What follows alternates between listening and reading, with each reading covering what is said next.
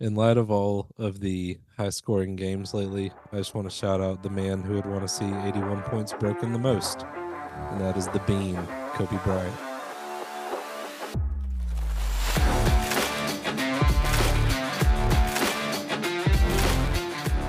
What is going on, everyone, and welcome to another episode of Deep 2, a basketball podcast where we talk the latest in the NBA. My name is Kieffer Mendoza, and today is January 27th, and I'm joined by my friend and co host, Ryan Stanley. Ryan, how are you living today? You've gotten really into making biscuits from scratch lately, and so Oh, yeah. uh, I woke up at like 7 a.m., whipped up some biscuits, whipped up some bacon, some eggs, um, had like a really good aged white cheddar on there, and it was just, I'm telling you, start your day out with a couple of those. I'm I'm slowly becoming that kind of dad because like I was like just firing up something funny to watch on the TV to go with these, and then the family's just gathered around, and I'm like, this is kind of the life. Um, yeah, this is this is pretty sweet, man. All you need is a newspaper and like a crossword puzzle, and you'll And just a be, recliner. yeah, you'll have the whole stereotype down. I got to be like snoring right in the middle of the living room so that everyone's like inconvenienced by me. and then I'll have the whole thing going. As the as the kids say, I'm sure that you love this little life. Yeah, Um, that's great, dude. What's what's your Saturdays like now that you're married? Dude, our Saturdays are very chill. Um, if we're not, you know, traveling and do, doing something, we usually try to just stay in or, uh, you know, today we're actually going to go see a movie. We're going to go see that new uh, kids movie Migration because it, it looks Okay. really good. So, uh, um, yeah, we, we just try to do, do stuff that doesn't require much brain activity. Uh, because I think everyone everyone needs that every single week, and so Saturdays are typically Yeah, our days for that. dude, that's It's good. wonderful, That's good. Uh, we're gonna hit up hit up some a, a wing place afterwards. So, and this is the this is the epitome of you know getting older and doing stuff. We're going to see a movie at four p.m. and then going to dinner right after that. So, this is not the days of uh, midnight premieres anymore. Those are long gone. I feel that, you know, when uh when we decided sort of as a group that we weren't going to go see the Marvels, it was, you know, I missed it. And uh, maybe for like certain releases, it'll be cool if it comes back, you know, Deadpool 3, those kinds of movies. But like when I was just home on a Thursday, not thinking about how exhausted I was going to be the next day at work and not how like poor I was about to be, I was just sitting there, I was like, this is kind of nice. I can imagine this movie in my head. It's coming out on Disney Plus soon. All right, so let's talk some NBA stuff, Ryan. So um, we have a lot on the docket today.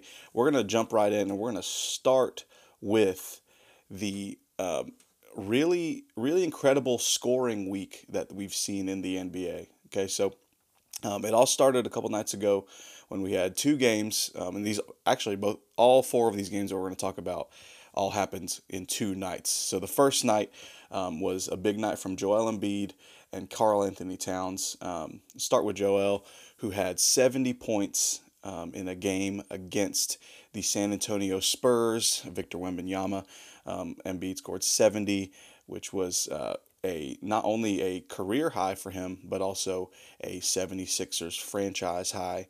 Um, just in a really incredible performance and a win against you know a not a good team, but a, a an up and coming team with the best rookie in, in the league. So, uh, did you have any specific thoughts as you were uh, looking back over this Joel Embiid 70 piece game? Man, so this is the only one of the four, I guess, games that we can talk about where I watched the game from beginning to end, uh, which is a whole experience to see like the the crowds in these games kind of realize what's going on and what they're witnessing. But uh, yeah, I mean, the thing that was surprising about Joel's game was that he kind of had this one move. Like he he didn't really go to the paint a whole lot, which is probably a good move because like Victor Wembanyama is actually really good at contesting shots at the rim. Um, instead, he kind of like did this move where he would just get to the free throw line and do like a weird little spin, eh, like sort of usually off of Jeremy Sochan, and he would just hit this mid range jumper, and he probably did that for like 45 points. Like it was unreal. Um, Yeah, they clearly left him in, even though he at one point was barely making his way up and down the court, but they clearly left him in so that he would get to that 70 point mark. Um, it was, I mean, it was really special. I, uh, you know, I've been thinking about guys who could potentially get to 81 points one day, and I think Joel was in my like top two guys who's most likely to, uh, just because he has those nights where it's like, it, I don't even, it's, it's like he's just too big and can get to his spots too quickly at the same time and he can kind of shoot from anywhere. So, um, I mean, whether he's double teamed, whether like no, no, matter what you do, if you're fighting over screens with him, it's crazy because like he can get somewhere where he has an advantage on you, no matter what kind of player you are. So, I don't know. I think his high scoring games are like probably my favorite to see in the NBA, and it was just it was a lot of fun to watch the other night. I think the most incredible thing about it, um, it was a very it was a pretty efficient game. Um, he shot over fifty percent. Uh, he also had 18 rebounds and five assists, uh, stealing a block. But uh, the most incredible thing about it was he only shot two three pointers in the in the entire game, which is in this day and age such a a unique uh, happening when um, you have less than five three shot, especially in a high scoring game like he had. Um, it was just a lot of, like you said, you know, from that foul line, those spins into um, into easy layups, or even just his his nice little uh, very slow mid-range shot that nobody can seem to really do anything about. Um, you know, he's, he's out there looking like he's in slow motion, yet you know guys can't guys can't stop it. And so I just thought that was a interesting interesting stat that there was he he shot two three pointers, only made one of them. So literally only one three pointer. The rest of them were uh, mid range shots, and then obviously he does get a lot of foul calls. But I didn't think it was egregious in that game, um, where as in a lot of games it it, it typically is it just wasn't impressive. It was it, it was an impressive um, uh, showing out for for Joel Embiid, and um, the the the funny funniest part about it was on the same night we had Karl-Anthony, Carl Anthony Towns score sixty two in a game against the Charlotte Hornets. Um, now, mind you, the Minnesota Timberwolves are in they were in first place in the in the West. Um, and then they played this uh, like 10 and 36 Hornets team. Um, Towns had a, a great game, you know, for the most part. 62 points, eight rebounds, two assists, but it also led to a loss to the Hornets. And so um, I, I don't know how much you've, you've kind of gone back and, and, and looked at this game, but uh, KAT had an incredible first three quarters, um, but then in the fourth quarter, you could tell that um, just like you know with with the 76ers and and Joel Embiid um, they were just feeding him the ball over and over again. But the difference was the 76ers always had control over that game against the Spurs whereas the Timberwolves um, didn't. They, it kept it kept getting closer and closer. The Hornets were just you know they were staying in the fight despite being you know one of the worst teams in the league.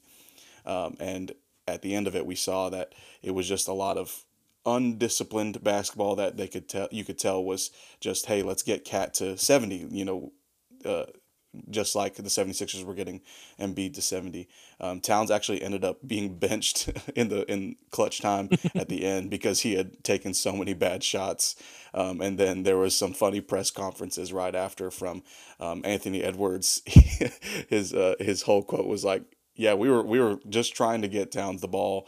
Uh, we wanted to see him get you know his career high. We obviously we obviously lost, but he was like, "Congrats to Big Cat for his career high." And then um, the T Wolves head coach Chris Finch uh, kind of went off, and he was saying how it was disgusting basketball, um, just not.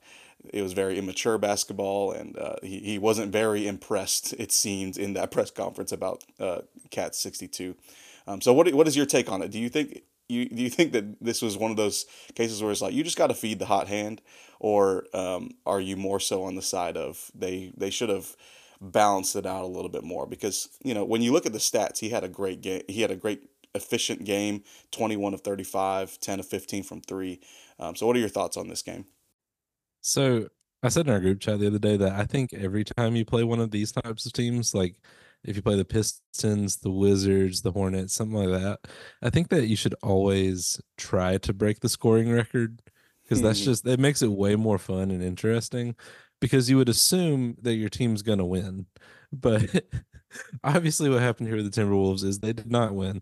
And as somebody who had a vested interest in Anthony Edwards scoring points that night because he was on my fantasy team, I was just sitting there and I remember at the end of the first quarter, he had zero fantasy points, and I was like, "How is this real? Like, how how does he play a whole quarter? Like, did he get hurt or something?" And then I checked. I was like I, I remember checking the box score. I think maybe a minute into the second quarter, and uh, Karl-Anthony Towns had taken like 16 shots and Ant had taken like one shot.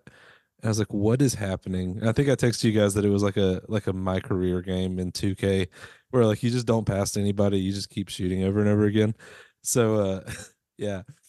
Um but that I think that's where I stand on it. Like, you know, you gotta make those kinds of games fun. Like, you know, Kobe scored his 81 points against a really bad Raptors team. So, you know, if you're if you're gonna play those kinds of games, like you might as well just uh you might as well just go for some kind of scoring record.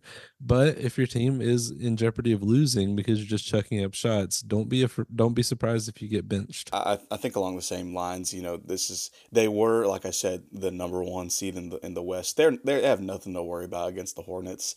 Um, I think the the most unfortunate thing was that they they lost, and Cat already has some negative media. Um, just in general, people just don't people just like to hate on Cat um, despite him being, you know, one of the most talented big men that we've seen. Uh, but people like to hate on him, and so scoring 62 in a loss for a lot of people, you know, may not be the same, uh, may not uh, garner the same uh, negative attention. But for Cat, it definitely put a damper on it. On top of the fact that it happened the same exact night as Joel Embiid, um, and obviously there's going to be comparisons there. Like they both play this, the you know the big man, or they don't play center anymore, or Cat doesn't anymore. But they're both big men. Um, they're both high scorers, and so there's obviously going to be comparison of how did Embiid do this and how did Cat do this, and why did Embiid's lead to a win and why did Cat's not. Um, and it, it's just, I just think it was unfortunate circumstances all around uh, for Karl-Anthony Towns. But um, I uh, happened to watch like a, a recap of just his uh, missed shots after the third quarter. And it's pretty rough. Like, it's not just like, you know, he had some good high percentage shots because that's what Embiid shot all night were high percentage shots that even if he had missed them, I would have been like, yeah, he should have taken those shots. But with Karl-Anthony Towns, it was just flailing, flailing around trying to get into um, in, into the paint and um, just you know they, they obviously knew that he was trying to go for for a high scoring game, so they started to really muscle him up a little bit more, and he just didn't really adjust very well. I feel like if he was able to adjust, um, then it would have been a different story. Uh, but yeah, unfortunate game. You know, I'm all about I'm all about some you know going off against uh, against bad teams, and you know we're we're about to go see um, this Hornets team in a couple mm. of days, so uh, maybe uh, maybe Jalen Brunson will be the next next guy to, to hit 60 or 70 against the Hornets. Um, and hopefully it will lead to a win for your sake. Listen, if we go and uh, first of all, I, I would love to see him try to set a, some kind of scoring record against this Hornets team. But if we go and they lose, I'm going to be like, oh, it's just one out of 82 games, but I'm going to be like distraught. Like, I don't want my team to lose to the Hornets after how good they've been lately.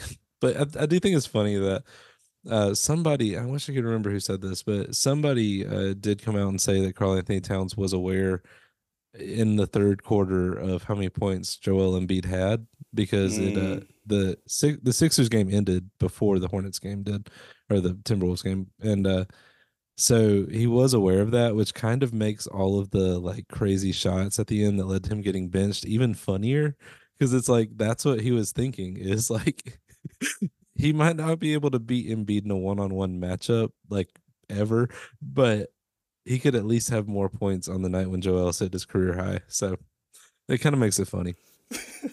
it's like and this is a perfect parallel, but yesterday I was playing Call of Duty and um, I was I was playing domination on shipment, you know, the smallest map uh, in the game, and I was I, I said to my friend who I was playing with at the time, early in the game, I was like I had like 14 kills in the first minute, and I was like yo, I feel like I can get 60 here. And then um, I kept, I just kept racking up these kills. And then I was at like 98 at one point, or I was at like 80, 85 or something. And I was like, I can definitely get 100. There's like three minutes left. And so the the way, the style in which I played that game was exactly like Karl-Anthony Towns, except I actually did get to 100. Um, so, but I understand his his drive in that in those moments. I was just feeding for that 100, 100 kills, just like he was feeding to to beat Joel Embiid on that night. Um, all right, so uh, last night we had another big night of scoring. We had Devin Booker score 62 points in an unfortunate loss to the Indiana Pacers. Um, and then we also had Luka Doncic um, with probably the most um, impressive of all of these uh, games. He shot seven, or he scored 73 points um, off of 25 of 33 shots from the field. Um, eight, eight of 13 from three, and then 15 of 16 for, uh, from the free throw line. So uh, with this Devin Booker game, we'll start with start here.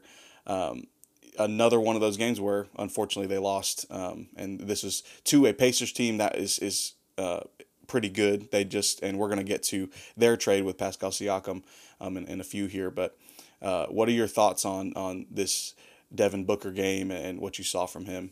Man, everything honestly, the, the thing that Devin Booker's game came down to is just that everything was falling for him. Um, I think he hit six three pointers, which was a career high for him during that game. And uh, yeah, I mean the the Pacers are basically the worst defensive team in the NBA. Uh, opposing guards have been having just career years against them. Uh, so yeah, it, it's just that kind of like perfect matchup. And then uh, the other thing that kind of matters in this is that um, if the other team can still put up points while your guy is going for like some kind of crazy career high record, um, it it keeps the game interesting because you know they're not going to bench them, and the Pacers obviously kept up because they ended up winning, and so uh, the Suns just kept Devin Booker in, and that that three just kept falling. Uh, he was kind of getting whatever he wanted to. Uh, as good as Tyrese Haliburton is, he is essentially just like a revolving door on defense for opposing guards. Um, and so it was just like a it was it was like watching like an all star game if you replace several of the all stars with like Obi Toppin and like Yuta Watanabe and people like that. Honestly, um, I wa- I didn't watch last night's Suns Pacers game, but I did watch the Suns at Mavericks game uh, the other night, um, which was obviously Devin Booker versus Luka. It was part of this whole um, NBA rivalry week that they were doing. Um, and honestly, I think even though he only scored 46 against the Mavericks, I feel like that game to me was more impressive uh, because of obviously 62 points. I'm not discounting that at all.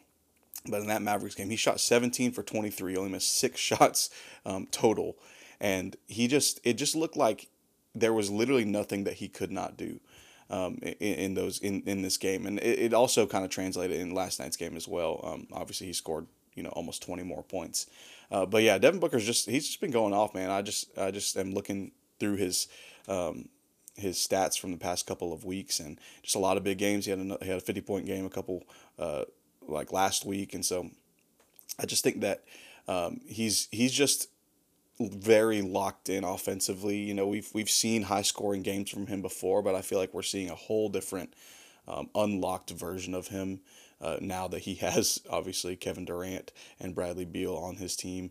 Um, you know, Kevin Durant himself is gonna is gonna garner a lot of attention, and so D Book is able to take advantage of that, and we saw that last night.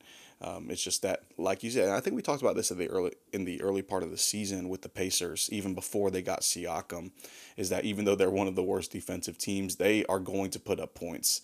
Uh, they are going to. Uh, I think they're. I think um, I saw JJ Redick talk about this, but they're uh, Tyrese Haliburton's like number one in, in transition assists or or uh, points created off transition.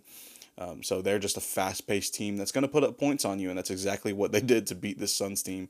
Um, and that's exactly what they're going to do to be successful because, like you said, there's no real uh, defensive presence other than maybe Miles Turner on that team. And I will say too, just uh, one one final point, just to keep track of. Uh, Devin Booker is still winless in games when he scores sixty or more points.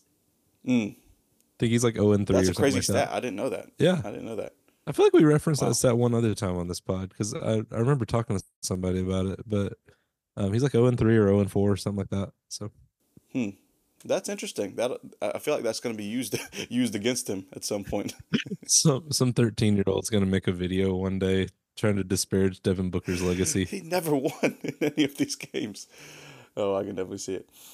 Um, all right, so so Luka, like I said, he had an incredible game. Um, super good efficiency. Only missed eight shots the entire night and, and shot 33 times. Um, he they, they won against the Hawks, and this was just a poetic game in my opinion. You know, he play he did this against the team that that traded him um, for Trae Young, and so um, any any takeaways from from Luka's game, or even just what you're seeing from him this season? Uh, my first takeaway was that Grant Williams had nine points in this game, um, which may not mean anything to anyone, but all I can think is, why couldn't those nine points have just gone to Luka?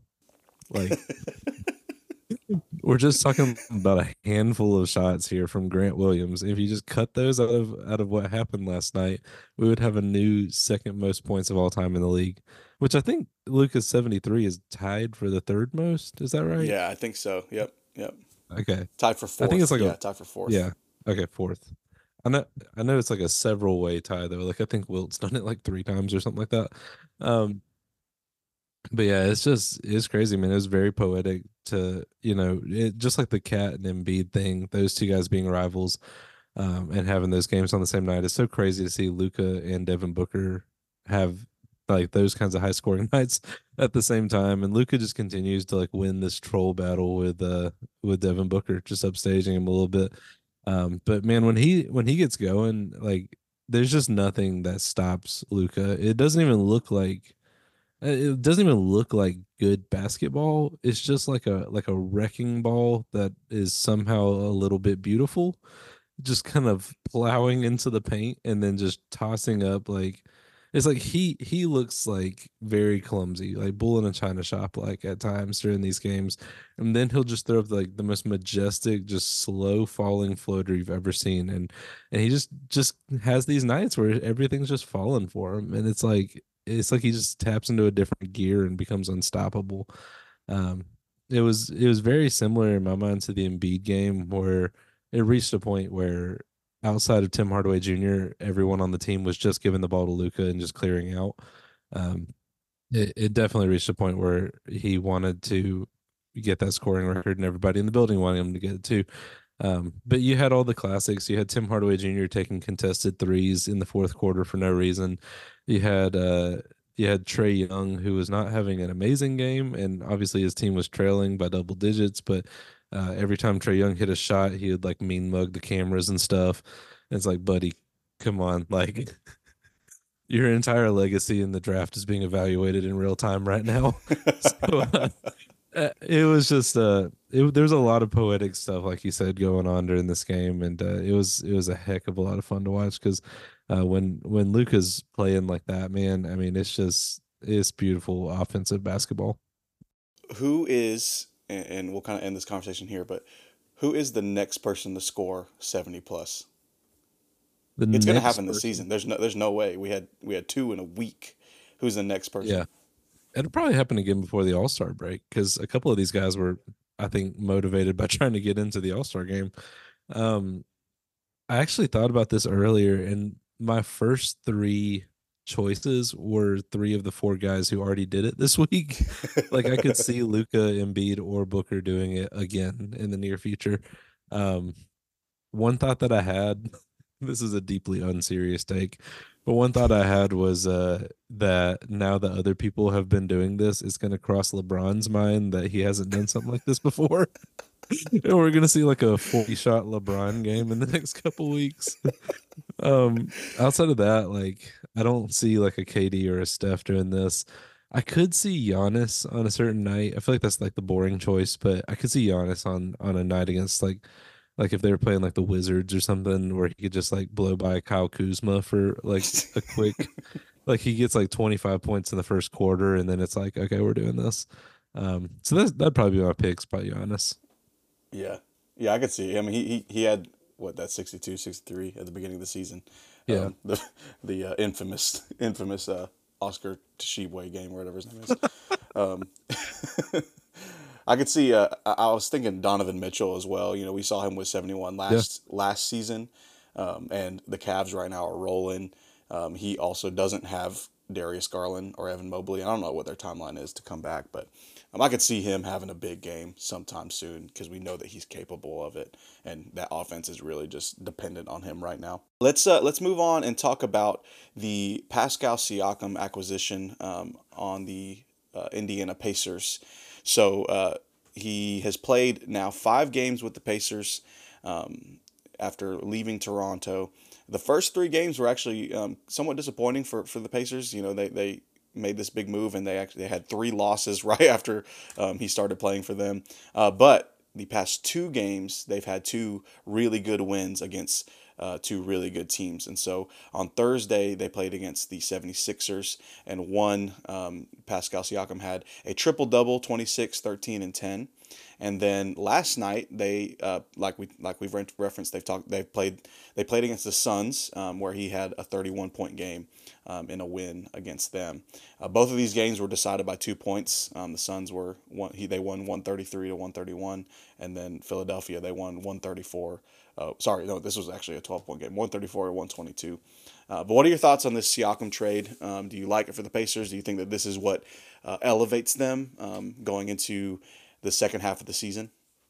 I think that it definitely raises the basement of this team. Like I, I think that you know they're certainly capable of of beating teams more consistently on a night to night basis, but I don't think their ceiling is drastically higher. Um, my immediate thoughts just that Siakam brings like a real second option to this team. Like it before, I mean, it was you know maybe Obi Toppin will have 20 points this night. Maybe Bruce Brown, you know, can give you something.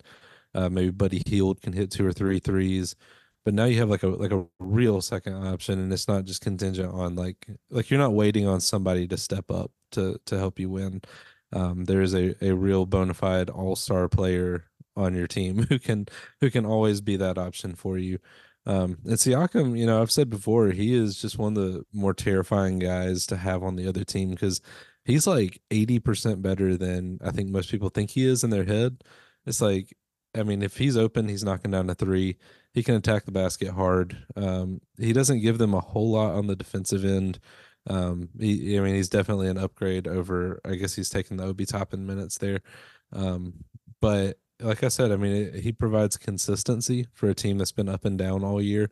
The highs have been really high for this Pacers team, but I mean, they could also lose to any team by 40 points on any given night. And I think that that basement has risen um, to where, you know, like we've seen since this trade, I mean, they can uh, clearly be in every basketball game throughout the rest of the year. I don't think it's, this pushes them much higher in the playoff standings, though. Um, I still think that the Pacers are probably like in that five six range in the East. Um, but you know they they are a tougher team to play now. Um, they really didn't give up a whole lot. I mean, just Bruce Brown and I think a first round pick. Um, and honestly, too, for the Raptors, I mean, I think the the Raptors are officially a fun team. I'm I'm ready to label them a fun team now. So uh, because you know before it was like you know you had you had the barbecue lineup of, of Barnes, Barrett, and uh, Quickley, and you know you had like the the Grady Dick minutes thrown in there. You had like a little bit of like a little bit of everything that you could watch and, and love about that Raptors team, and then it was like oh yeah, Pascal Siakam's on this team too, and he's gonna take like 15 shots. Uh, so you get rid of that. Uh, the Raptors are officially just a fun young team they're like the the OKC Thunder of the North, and I'm uh, I'm also excited to watch them for the rest of the year. I'm always just kind of thinking about what what it's going to look like in the playoffs, and obviously, you know, in a playoff series, uh, teams learn how to adjust. You know, good teams learn how to adjust to the different offenses that you throw at them, and so adding Siakam into this mix, you know, for for many years, um, uh, post Kawhi, pe- teams were when it came to the Raptors, teams were trying to figure out how to halt Pascal Siakam himself, right? And so now he's, you know, he's a second option on this Pacers team, uh, whereas they teams are already trying to figure out Tyrese Haliburton and how to stop him. And so now you throw this other offensive juggernaut um, into this team, and um, it's just going to be, I think it's going to be a, a, fight for any team that has to face them in the playoffs. But um, when it comes down to it, I think one of the probably more important than the offensive schemes in the playoffs are the defensive schemes, and so um, Pascal Siakam is not a bad defender by any means. Um, he's just not necessarily, you know, a great defender. You know, he's he's someone that you know is definitely an improvement from what they have had when it comes to that you know three four position who can guard. You know, you think about the the Jayson Tatum's of the world and. Um, uh, you know all these all these wings that they're going to come up against um, and I feel like the the addition of Pascal Siakam is is is better. They're better off than you know with Obi Toppin or or any of their their other guys that were already there. So. Um, it's it's definitely an improvement, but I'm, I'm not sure how much I see as far as you know. Are they going? To, is this going to carry them past the second round in the playoffs? Um, I'm not super confident in that, but um, you know they made a good move. They they only they gave up Bruce Brown and I think two first round picks, so they didn't just throw a bunch of uh, a bunch of stuff at, at Pascal Siakam or at the Raptors um, and and get nothing. So um, I like the move for them overall. All right, before we jump to our last topic today, let's talk about the Bucks firing of Adrian Griffin um, after winning 50 games.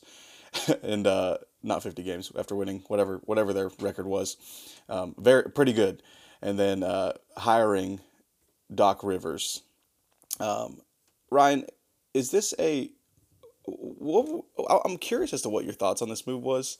Um, obviously, you know, they uh, definitely probably made an, an, an upgrade here, but do you think it was very necessary, or do you think this was kind of just one of those, you know, there was something be- behind the scenes going on with Adrian Griffin. Like the fact that the Bucks were the two seed in the East when they fired their head coach. Um, I'm glad you mentioned that because I feel like not a lot of people are saying anything about how ridiculous that is. Um, I don't. There had to have been something going on. Um, I think that a lot of people have been disappointed in the way that Dame has been used. Um, you know, Dame it, like I think him and Giannis only average like like in the single digits now of of pick and rolls per game, which is not what you would imagine when you imagine Damon and Giannis on the same team. Um, the offensive efficiency hasn't been great. The defense has gotten significantly worse from last year, and I don't think that that just has to do with the loss of Jrue Holiday. But this team, I mean, uh, you know, you look around the board, like uh, Brook Lopez was a finalist for Defensive Player of the Year last year and averaged two blocks a game, and now he averages like 0.6 blocks a game. Like defensively, this team has gotten worse all around, not just at, at the guard position. Um, so I think that they, you know, we're seeing a lack of adjustments from Adrian Griffin, which is the same problem that they had with Coach Bud before him. So they choose to bring in like probably the coach who's the worst at making in-game adjustments, and that's uh, Doc Rivers, who has you know won a title. He does know basketball. Um, I have been enjoying listening to him on podcasts the last few months and, and hearing him calling games with Mike Breen. Um, but they're bringing in a guy who has struggled in the playoffs, you know, um, just as Coach Bud has these last couple years.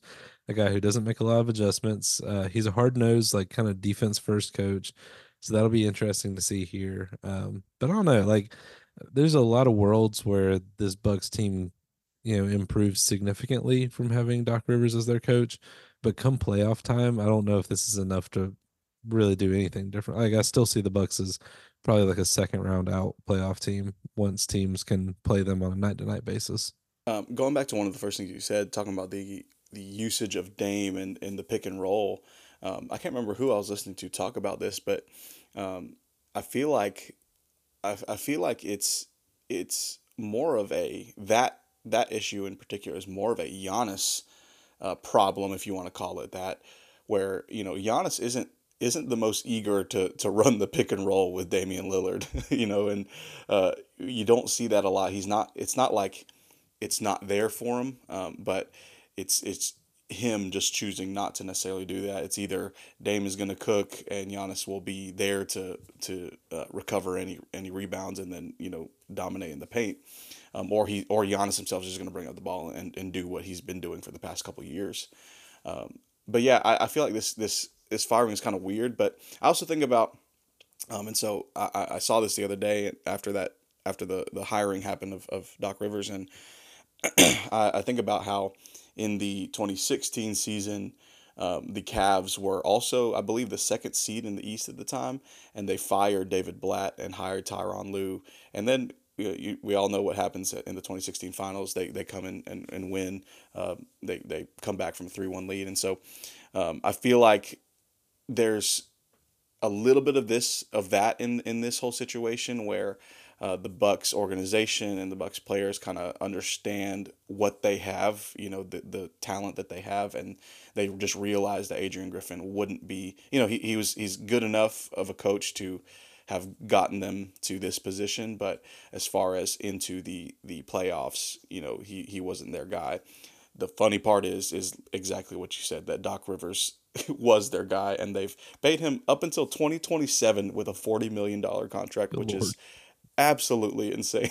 like this man has won one one NBA Finals in, in his you know whatever 20 year career as a as a uh, NBA head coach, and is uh, infamous for his playoff disappointments. Um, but you know, maybe this will be different.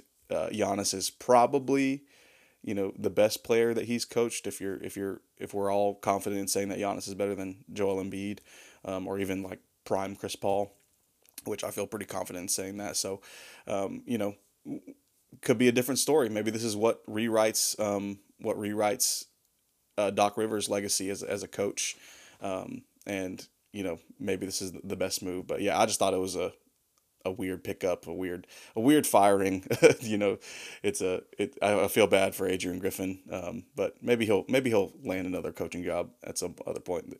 Another team is going to look at him like, hey, you went thirty and fourteen with with, with a team, and so uh, maybe we should pick you up. The Wizards they just fired their coach, you know, so who knows.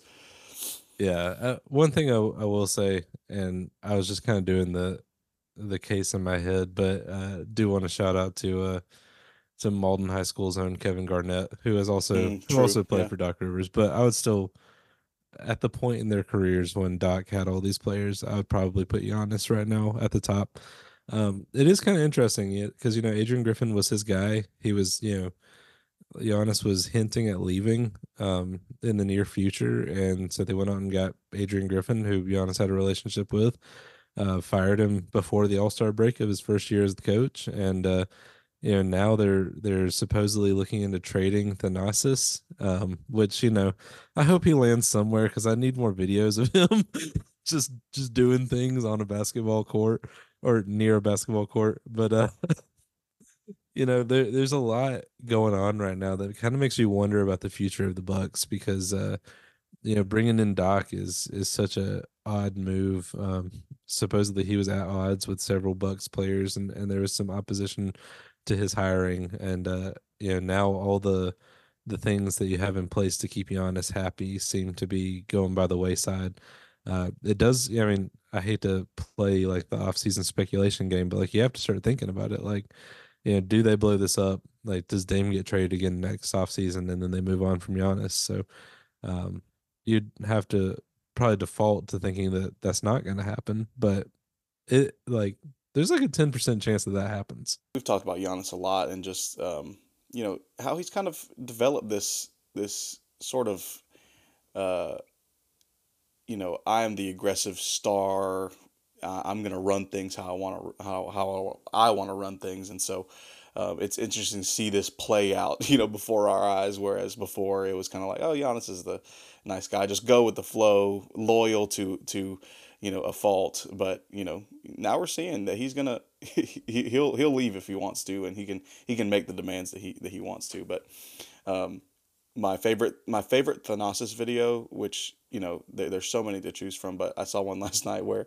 um, I think it was against the Cavs um, a couple nights ago, where the Bucks were already the game was already decided. The Bucks were already up, and um, Thanasis goes for a block and um, gets called for a foul. And there's literally maybe 40 seconds left in this game, and they're up. You know, there's, it's inconsequential, and he's just demanding that they replay replay the play so that he can not get a, a foul call for it. he just didn't want his box score to be like 12 minutes, zero points, zero rebounds, zero assists, one foul. oh my gosh. It's like oh. a I don't know if you know what I'm talking about here, but have you ever heard of Club Trillion?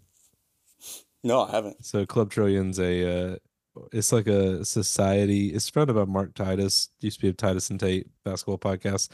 Um, so it's like a it's like a society of guys who play on basketball teams but you only get in for the one minute of your last game of your senior year and so your stat line is one and then like a bunch of zeros and so it's called club trillion but uh the Thanasis is is trying to form his own version of that but it's with one personal foul and Just give me some. Just inject Thanasis highlights into my uh or lowlights. Eh, just anything. They're all lowlights.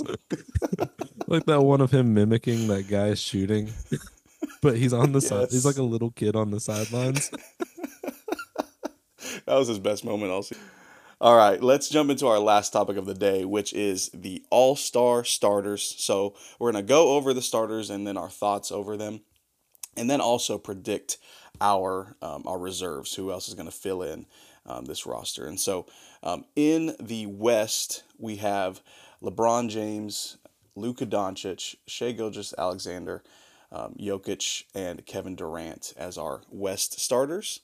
And then in the East, we have um, Tyrese Haliburton, Damian Lillard, uh, Giannis, Joel Embiid, and Jayson Tatum. So, Ryan, um, let's start. Let's start with the West. Um, are there any any of these that surprised you that you feel like you would have switched out for? Um, I think that this is the year where the name recognition of the past uh, era of basketball is starting to wreak havoc on our All Star games, and I've been really good about not saying anything, so I'll just wait till we get to the East. But uh, you know, I I don't think that LeBron or KD should have been starters this year. Um, that may be an unpopular take to those who don't watch basketball, but it is just the truth. I mean, they're not the best players on their own teams right now like Devin Booker and Anthony Davis should have been starters, and these two guys should not have been starters. Obviously, it's hard to get Devin Booker in there because he's the guard, and I think Luka and SGA deserve it. But you kind of get the the gist that I'm going for here is that you know uh, if there was a Sun in in an All Star starting spot, I would rather it be Devin Booker than KD. Um, that being said, you know, Jan, or LeBron and KD are both deserving of being All Stars. Um, do are we? Do you want to run down our reserves for the West right now, or yeah, go for it. Okay, so for reserves, I put uh, I put of course uh, AD and, and Booker. Then for the other five spots, I had uh, Anthony Edwards, Kawhi Leonard. Um, I went James Harden. I felt, you know, I felt like the Clippers needed to, and I felt like Harden was having a good year. Um, I didn't want to put Paul George in there. I didn't want to give him three, but uh, you know, two felt good.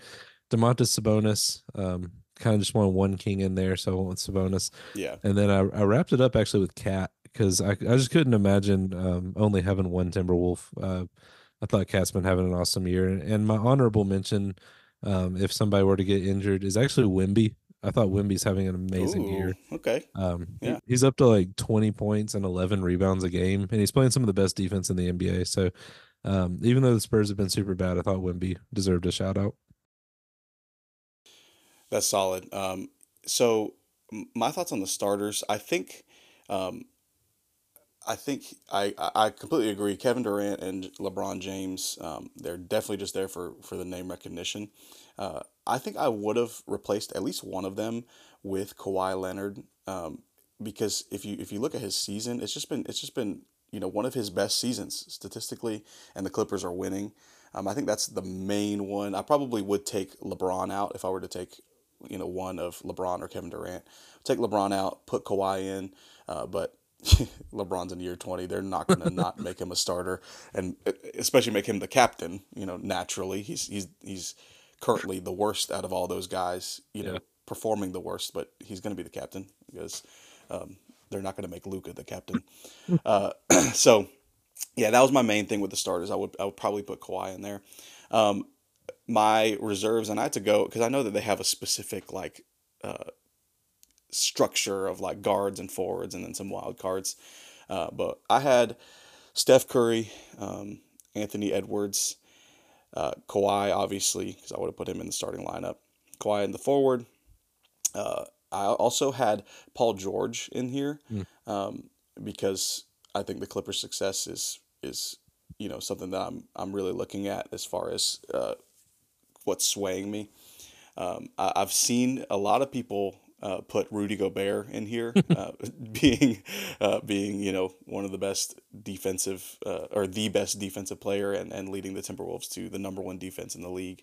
Uh, but I'm, I'm not going to. I would put Anthony Davis in there, and then for my two wild cards, um, I actually was going on the on the side of De- De'Aaron Fox as as my one king, um, and then uh, on my on my long list Domantas Sabonis was on there as well. Um, but I would probably I actually had I actually had uh, either Chet or Wemby in here. Um, but now looking at it, I think I mean I, I don't know how I would go with Rudy go go with Chet or Wemby over Rudy Gobert with these guys, um, because I think that what he's doing is a little bit more you know contrib uh, more of a contribution to winning. So yeah, I think that's I'll, I'll probably stick with Gobert in in that position.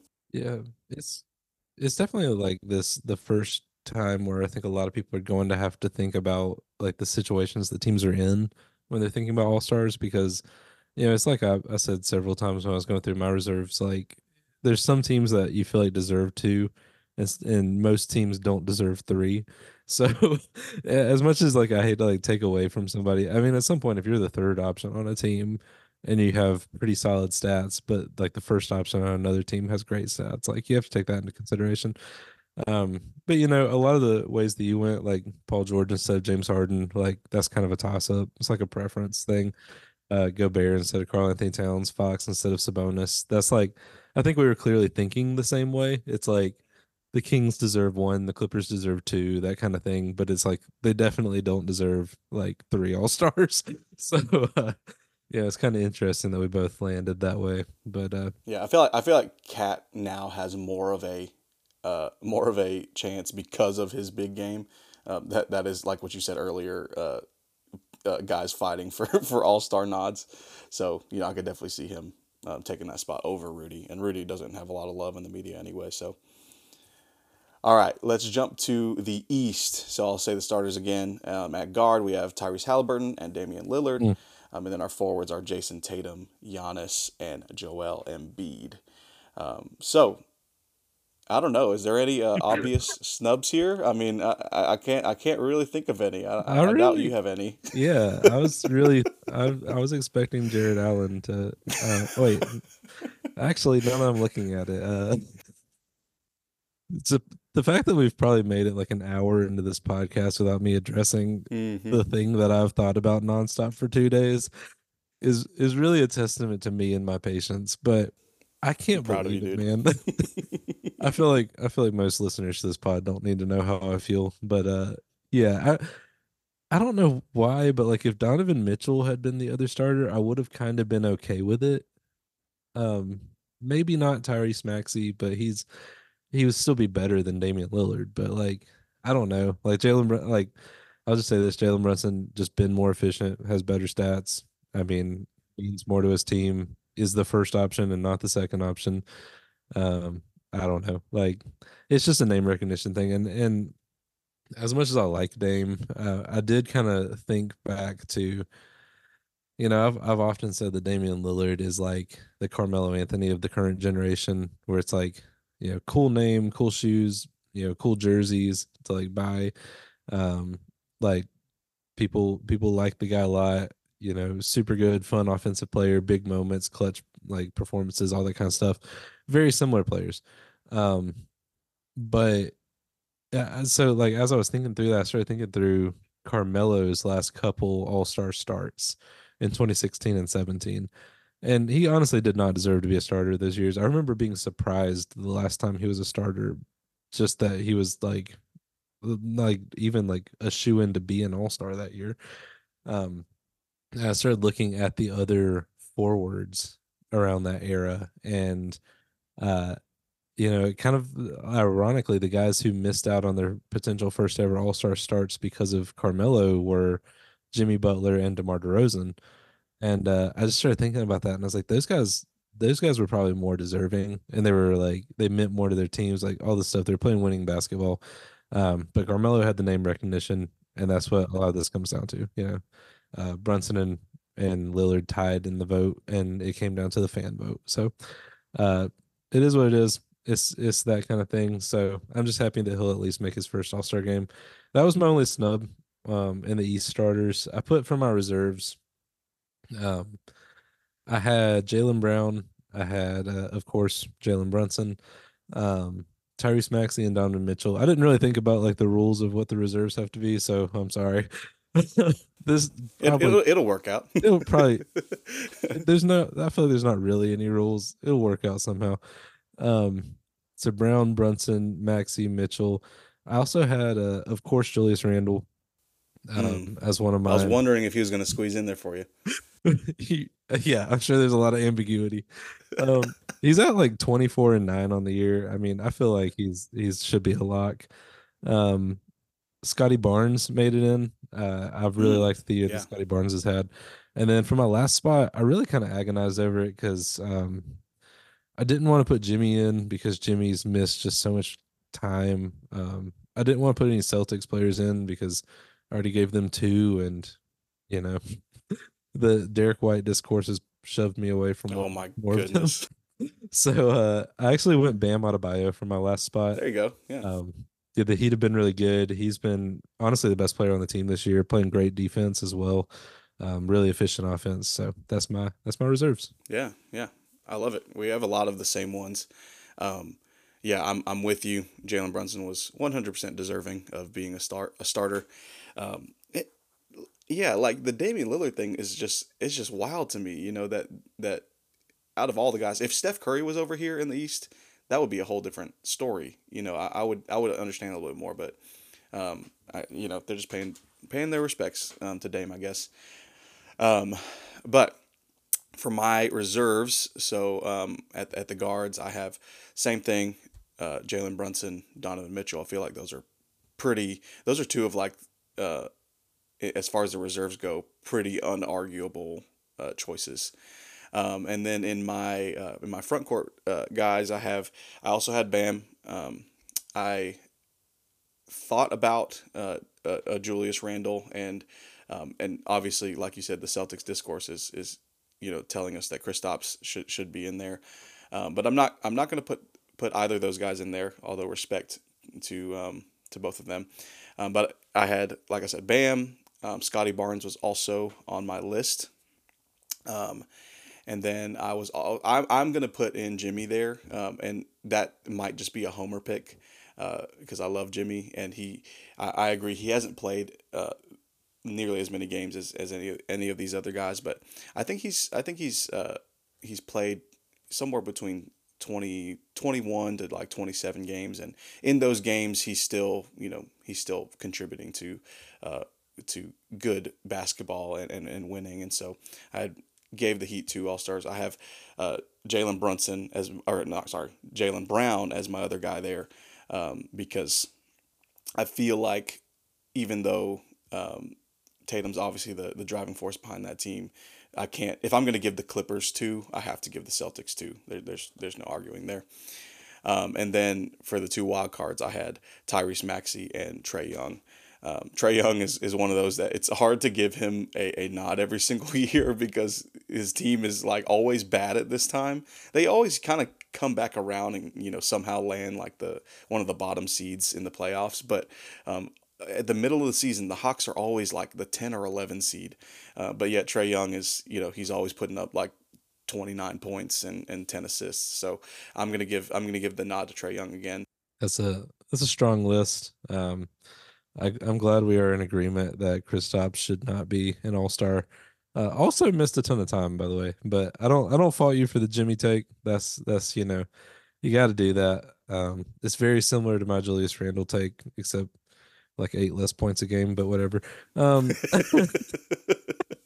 no, I mean I get it. He he is like, yeah, the Heat are a good team, and he is a really good player.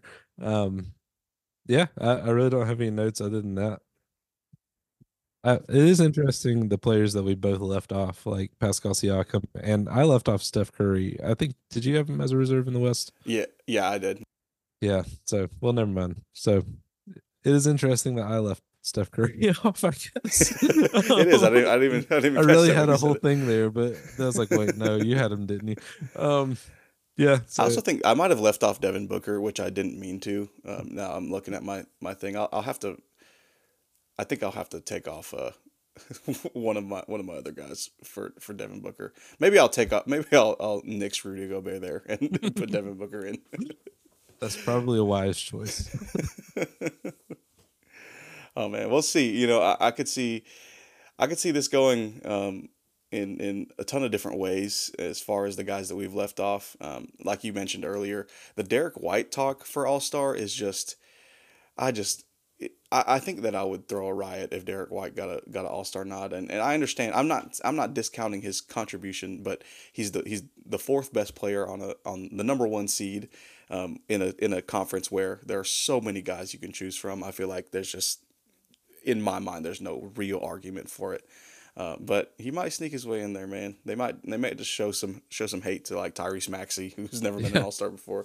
Throw Derrick White in there. That'd be a very well. I guess the the coaches pick the reserves, right? So, yeah, I, I yeah, I, I I'd be okay if Tyrese or if uh Derrick White made it in, if a couple guys could not be there, just sort of like a yeah uh, yeah you know one of those situations like as a reserve.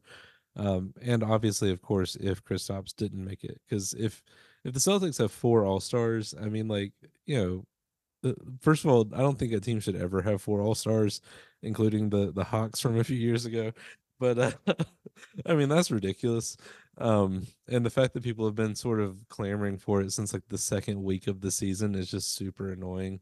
Um, I do have one question for you. So a coworker of mine brought this up. Um, they asked, you know, how long will LeBron be an all star starter? And my first thought was like, well, he'll at least be a starter his last year in the league because LeBron's going to make it known that it's his last year. And he's going to be sort of like named a starter, you know, for the same reasons that like Dwyane Wade and so many other guys have been in the past. So, do you think like you know, could you see LeBron being a starter next year? Do you think that like this might be the end of, of Captain LeBron? Mm. I think as soon as he stops averaging more than 20 points, he'll stop being a starter, which I don't know if he will do. Like, I could see him averaging 25 for the rest of his career. So, but I think that's the only. I think once people see like 19 points next to his name, they're gonna be like, okay, maybe we should slow down on this. But seeing 24, 25, you know, it's you know, people are just gonna be like, okay, we can we can give him the nod. But I, they would do some dumb stuff like you know he's a reserve, but he's still the captain of the team. But yeah. you know that that's just something that the NBA would do. Or like somebody who is a starter would like for some reason mysteriously bow out of the All Star yeah. game. You know, it'll be like a couple years from now, and it's like I I guess Anthony Edwards is a guard. I was going to use him as my example. Um, but it's like a couple years from now, and it's like you know, uh, I don't know, like Kawhi Leonard mysteriously tore his meniscus last week, and LeBron's a starter now. So they pay Rudy Gobert to come and injure Kawhi Leonard so that LeBron can be a starter. Oh, all the starters have COVID, so uh, it's going to be LeBron and Chris Paul and D Wade and Carmelo. the banana boat is at it again in 2024. A portrait of Kobe on, yeah. oh man, I love it. Well, we'll see what happens with these all stars. Um, speaking of Kobe, yesterday was four years mm. since since we lost uh, Kobe and Gianna and all of uh, the people on the helicopter. So uh, we just wanted to throw up some respect and uh, you know it's it's still still hitting a lot of basketball fans these days, and so I uh, just wanted to throw that in there. But Ryan, as, as always, it's great talking hoops with you, man, and I'm excited to excited to see this All Star game and and see the rest of this season. You know, we're we're gonna be ramping up, and and uh, teams are gonna we're really gonna start seeing teams uh, form into what they're gonna look like for the playoffs, um, and then also the trade deadline's only in uh, like less than two weeks, I believe. So um, hopefully we'll see uh, a little bit more a little bit more movement um, that that kind of shakes things up. Uh, but the next time we'll see each other is uh, on the way to to see um, All Star snub, All Star starter snub Jalen Brunson uh, cook against LaMelo Ball and the Hornets. So oh yeah, uh, we'll uh, we'll be sure to to send in some reports on the next Deep Two episode about that. Uh, but thank you guys for tuning in and listening to another episode of Deep Two. We will catch you guys next time.